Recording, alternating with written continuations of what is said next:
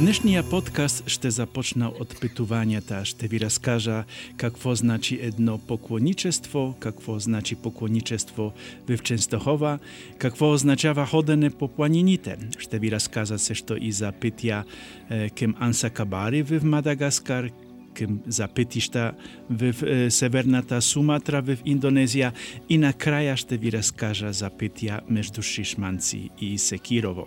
А всичко това ще го свржа с Јоан Крестител и ще го свржа с четивото од днешната втора предколедна неделја и посланието което е за нас. Аз сум отец Кшиштоф, сум капуцин којто живее в Инсбрук, в Австрија. Ежедневно занимавам се с врски меѓу браќа капуцини в Индонезија, Мадагаскар, Австрија и Јужен Тирол. Моја и подкасти можете да слушате всяка собота на сајта Курзок К, знае с два пети К на краја, точка подбин на англиски, точка ком или на всички останали најважните платформи за подкаст. Кања ви срдечно. Всеки којто ходил пеши поклоничествата и имал поне 30 км в краката, многу добре знае какво означава да си уморен, особено когато ти се појавјава на петја некаква пречка, то есть некакв, некаква дупка, некаква скала, некаква преграда, или особено че треба пак искачваш нагоре, тогава започваш да усешташ колку многу си уморен и ветре в тебе ражда се едно роптаене, ражда се едно противопоставјане, отчајање, да не кажа депресија, но една мечта најпосле кога ще стигнеш целта.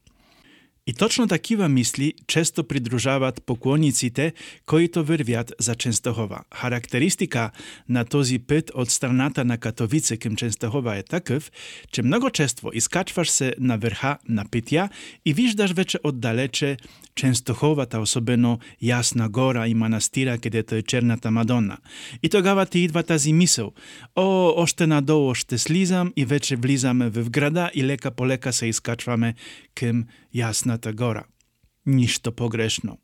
Слизаш долу и изведнеш виждаш че треба да се искачваш пак. И пак горе виждаш Ченстахова оддалече, пак виждаш манастира, пак си мислиш че още слизаш надолу, влизаш в града и след малко ще бидеш в манастира. И вече си надолу, и вече мислиш че се растовариш, и пак започва един хълм, којто треба да искачиш и так няколку пети, докато најпосле почти отчаян, почти умираш, стигаш Јасна гора.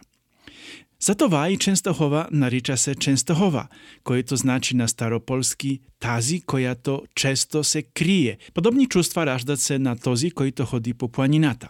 Особено когато изкачвил, например, много високи планини, изкачвал ги е, пеша и усеща много в колената, в е, костите, вече е изморен и изведнеш појавява се някаква огромна скала на патеката и има надпис трябва да заобоколите още 100 метра одгоре и след това да продолжите петја кем вашата цел – направо ти се умира од умората и од чајањето.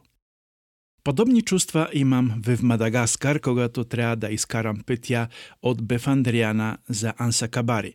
Това е само 130 километра, обаче петја е страшен ако го наречем пет изопшто. Вначало е започва многу добре, като типично планинско-селски пет, земјата утврдена, следите од преминаваштите камиони, Но след малко дупките на колите кои са минавали од там са толкова дълбоки, че няма начин да мине камион од там по средата, а да не кажем за најдобрата джипка. Треба да правиш акробации, треба да минаваш по крајат, но всичко това не свршва многу добре, заштото след когато сврши този път направен од червената земја, започва един път който е направен од камени. Најлошо е това, че ти не знаеш каде е петја, а каде петја няма. Затова когато идва един камион, един од тези които са в камиона, верви пред камиона пеша и маркира петја, показвајки на този којто води камиона каде треба да верви и така след 12 часа, 130 км, стигаш до Ансакабари. Значи, тргваш од Бофендриана когато е темно, стигаш в Ансакабари когато е темно. Нешто подобно е се што и в Индонезија. Когато отивам на северна Суматра, Тогава започва един пит којто условно наричан е пит. Вначало започва хубаво, заштото е, Медан все пак е столицата на Северна Суматра, има хубав асфалт, но след това пит ја маркира само остатици од асфалта, којто се сешташ че тука води пит.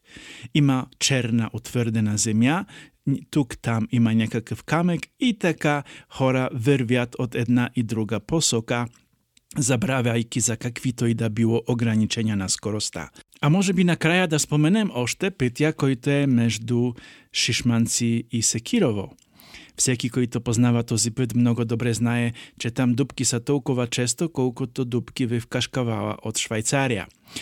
Нештастие е в това, че колкото и да пети се прави този пет, толкова пети брзо се разрушава и вместо да преместиш се многу брзо по този многу хубов, хубаво парче од асфалта, ти треба да се с голяма внимателност правиш акробаци меѓу дупките за да не попаднеш в нито една од тях, заштото една дупка означава и дупка в твојата гума.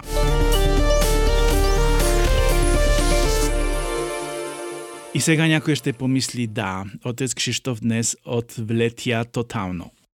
Не, Всичко това, което ви казвам, има много силна връзка с това, което ни казва днес Йоанн Крестителя.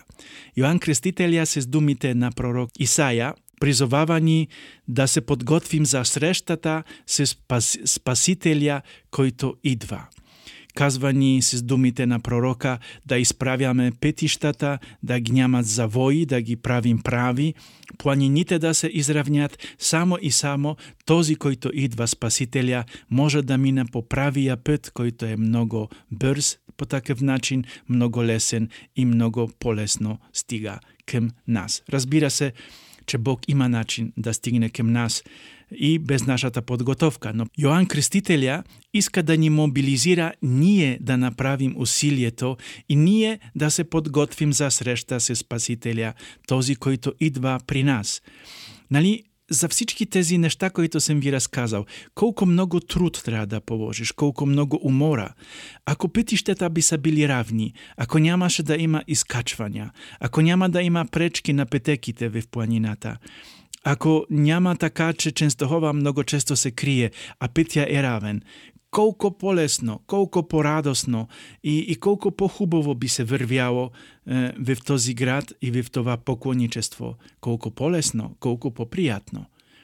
И това е идеја в којато ни днеска посреща Јоан Крестителја, за да направим всичко полесно, за да промахнем това което е в нас, което може да попречи на Спасителја да дојде при нас.